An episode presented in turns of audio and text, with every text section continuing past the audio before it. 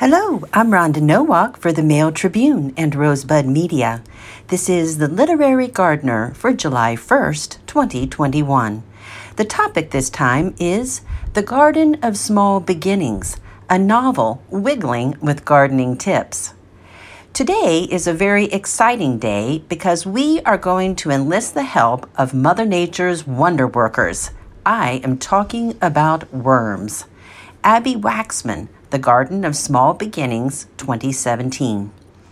Edward, the handsome Australian gardening instructor in Abbi Waxman's debut novel, goes on to enlighten his skeptical students on the ways that worms benefit garden soil and plants. Earthworms are one of the most important allies of the gardener, Edward explains. Not only do they aerate the soil simply by moving about, but as they digest organic matter, such as old plant material or kitchen scraps, they produce worm tea, which is one of the most potent fertilizers available to us. The excitement Edward had planned for the class that day did not involve Mother Nature's everyday wonder worker, the common garden earthworm. Instead, Waxman's protagonist, Lillian Girvan, her two daughters, Annabelle and Claire, her sister Rachel, and the rest of the gardening class were all learning how to use red wigglers, or Eisenia foetida, for worm composting. Also known as vermiculture, worm composting composting is an effective way to close the waste gap by utilizing kitchen scraps and plant debris to add nutrients and microbes to garden soil. After Edward introduces the class project of building vermiculture bins, Lillian's precocious kindergartner Claire points out, I don't know why they call it worm tea, it's just pee. Actually, worm castings can be used in solid and liquid form as a foliar spray or a top dressing for plants, a soil amendment or soil inoculant, and as an additive to compost piles to speed up decomposition. Red wiggler worms and their excrement really are one of nature's ultimate wonder workers. I enjoy reading fiction that includes information about gardens and gardening, so I added The Garden of Small Beginnings to my reading list for this year. See my January 3rd column in the Mail Tribune for the complete book list. After working my way through the first six nonfiction books on the list, I was ready for a less rigorous read this month, and Waxman's book delivered with a story about Lillian's struggle to regain equilibrium after her husband dies in a car accident. Lily's employer asks her to take a gardening class at the LA Botanical Garden for a book illustration project, and Lily recruits her sister and daughters to take the class with her. The time spent with her family and the friends she makes in the class, as well as the gardening work itself, helps Lily move past her grief and anger. I already mentioned the handsome Australian gardening teacher who also plays a big part in Lily's recovery. At times, while reading the book, I felt like a disapproving old auntie, tisk tisking Lillian's F bombs and inappropriate sarcastic humor. Lily explains that she and her sister Rachel developed sarcasm as a self defense mechanism to deal with their highly critical mother.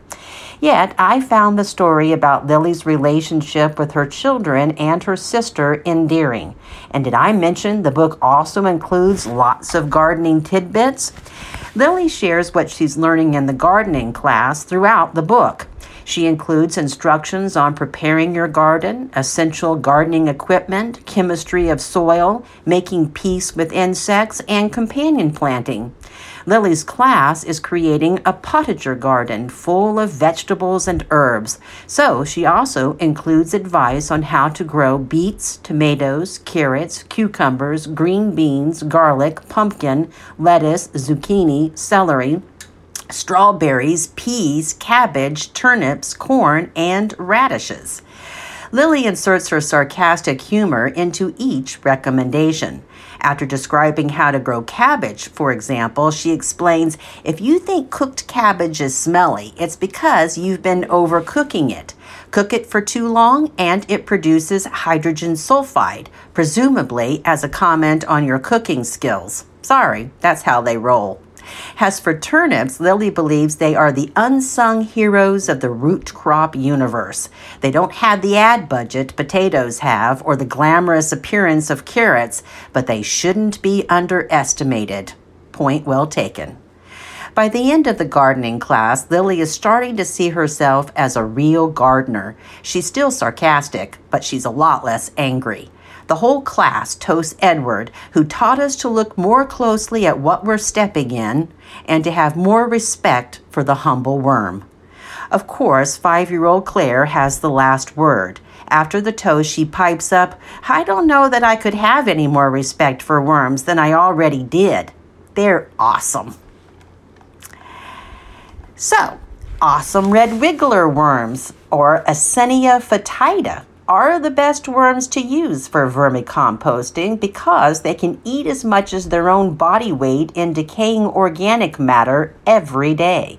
According to the OSU Extension Service, in natural environments, red wigglers live in the surface layer of the soil, so they are uniquely adaptable to the conditions of vermicomposting bins. They compost food scraps and plant debris most efficiently when the temperature in the bin is between 71 and 89 degrees, although they will tolerate temperature ranges between 55 and 90 degrees. Red wigglers breathe through their skin, which is hypersensitive to sunlight.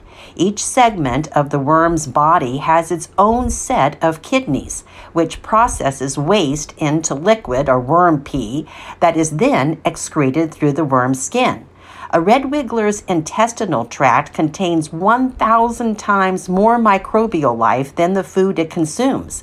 It's actually after the bacteria, fungi, protozoa, and other microorganisms in decaying organic matter rather than the scraps themselves. For more information about using awesome red wiggler worms for vermicomposting, check out OSU's helpful guide, Composting with Worms 2011, at the OSU Extension Service website. My gardening to do list for this week? Well, I'm going to be sure to use shade cloth to protect my veggies from late afternoon sun when the temperatures soar in triple digits. I'll complete garden chores before noon, being make, making sure to wear sunscreen and a hat and have a water bottle handy at all times.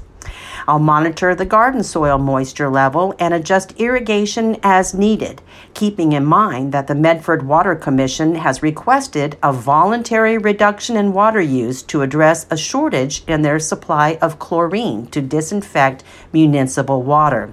Visit their webpage for ways to reduce water for landscaping and irrigation at www.medfordwater.org.